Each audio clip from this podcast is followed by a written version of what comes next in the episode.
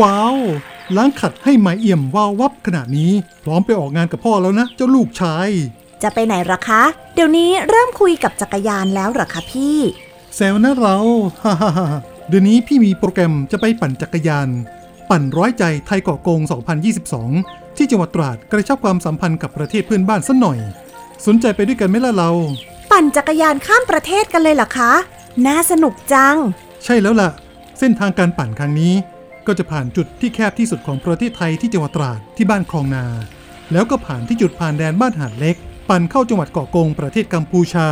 ผ่านด่านจันเยี่ยม ผ่านพื้นที่เศรษฐกิจพิเศษ เข้าสู่เส้นทางชายทะเลที่สวยงาม แถมยังได้แวะสักการะหลวงพ่อหมึกท่านเป็นเกจิอาจารย์ชื่อดัง ที่ได้รับความเคารพจากคนไทยในอดีตท่านอาศัยอยู่ในเมืองปันจันตคิรีเขต ไปเสริมบารมีแล้วก็ขอพรจากท่าน